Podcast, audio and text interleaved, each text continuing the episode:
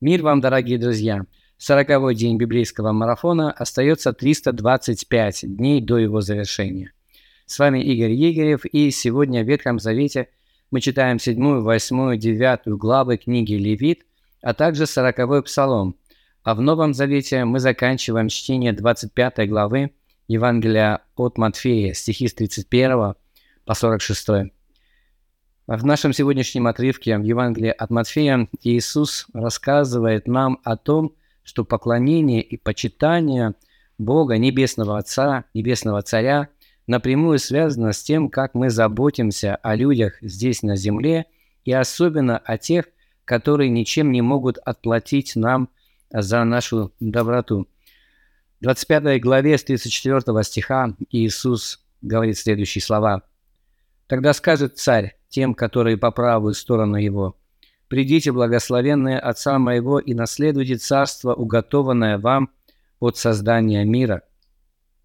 Ибо алкал я, и вы дали мне есть, жаждал, и вы напоили меня, был странником, и вы приняли меня, был наг, и вы одели меня, был болен, и вы посетили меня, в темнице был, и вы пришли ко мне». Тогда праведники скажут ему в ответ: «Господи, когда мы видели тебя алчущим и накормили, или жаждущим и напоили? Когда мы видели тебя странником и приняли, или нагим и одели? Когда мы видели тебя больным или в темнице и пришли к тебе?» И царь скажет им в ответ: «Истинно говорю вам, так как вы сделали это одному из сих братьев моих меньших, то сделали мне». Ну и далее Иисус обращается к тем, кто не поступал так, как эти праведники, и упустили свою возможность здесь на земле сотворить добро для кого-то и тем самым послужить самому небесному царю.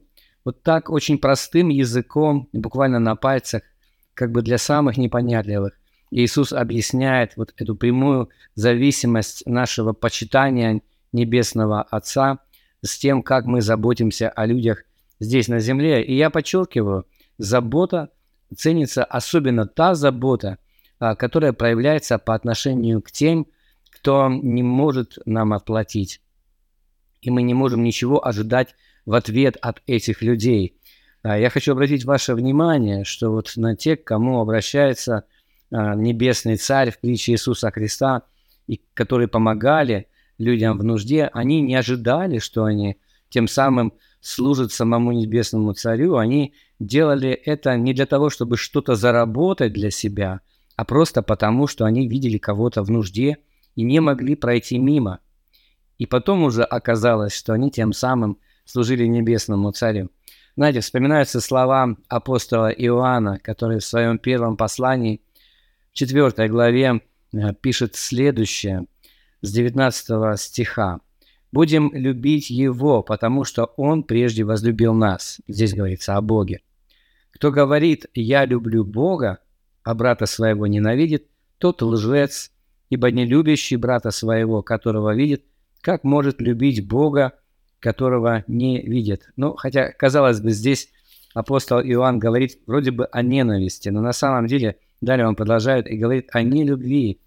И он как бы указывает на парадокс. Человек не может любить Бога невидимого, если он не любит брата, которого видит. Если ему, в принципе, незнакомо это чувство любви по отношению к кому-либо здесь на земле, то он не может испытывать ее по отношению к тому, кого он не видит, то есть к Богу. Поэтому подобная забота о людях, любовь к ним – это как лакмусовая бумажка. Она действительно демонстрирует, а можем ли мы любить Бога или нет. Я хочу сравнить вот то, о чем говорит Иисус здесь, с нашими какими-либо религиозными действиями. И я вовсе не хочу их как-то умолить. Конечно же, очень важно то, что мы делаем, приходя в церковь по воскресеньям. Мы участвуем в хлебопреломлении, причащении, мы поем христианские гимны, мы слушаем проповедь, мы жертвуем. И все это, безусловно, очень-очень-очень важно. Но этот человек может делать даже механически, как бы не прикладывая своего сердца к тому, что он делает. И внешне он будет выглядеть довольно религиозным, респектабельным человеком. Но вот что мы сделаем, выйдя с богослужения, и будет действительно демонстрировать нашу внутренность? Будут ли наши действия по отношению к людям вокруг нас показывать на то, что мы способны любить, по-настоящему любить, заботиться о ком-то? И если да, то мы, конечно, можем проявить такую же любовь и по отношению к Небесному Отцу.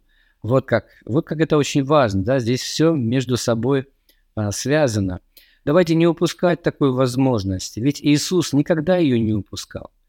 Именно поэтому у него не оставалось времени на себя самого. Он не проходил мимо нуждающихся, мимо тех, кто болен или голоден, или находился в какой-то зависимости, или даже в одиночестве, и не испытывал человеческого прикосновения в течение многих лет. Иисус не проходил мимо этих людей и помогал им. И мы сегодня можем идти по его следам. В этом и будет наше ученичество. Мы последователи Иисуса, то есть мы идем по его следам. И здесь на земле мы учимся делать то, что делает наш Учитель. И Христос обещает, что награда таких будет велика. Давайте прочтем 25 главу. Наш отрывок сегодня с 31 стиха до конца главы. Но я приглашаю вас прочитать всю главу с самого начала, чтобы у нас был связанный текст. Обратите внимание на вопросы, которые я прилагаю к сегодняшним текстам из Ветхого и Нового Завета. Кстати, в Ветхом Завете мы обязательно прочтем 3 главы в книге Левит, 7, 8, 9 и 40 Псалом. Обратите внимание на вопросы, ответьте на них для себя самих или поделитесь вашими ответами со всеми. Также задавайте ваши собственные вопросы, комментируйте и подписывайтесь на наш канал «Библейская среда». Пусть Господь благословит вас.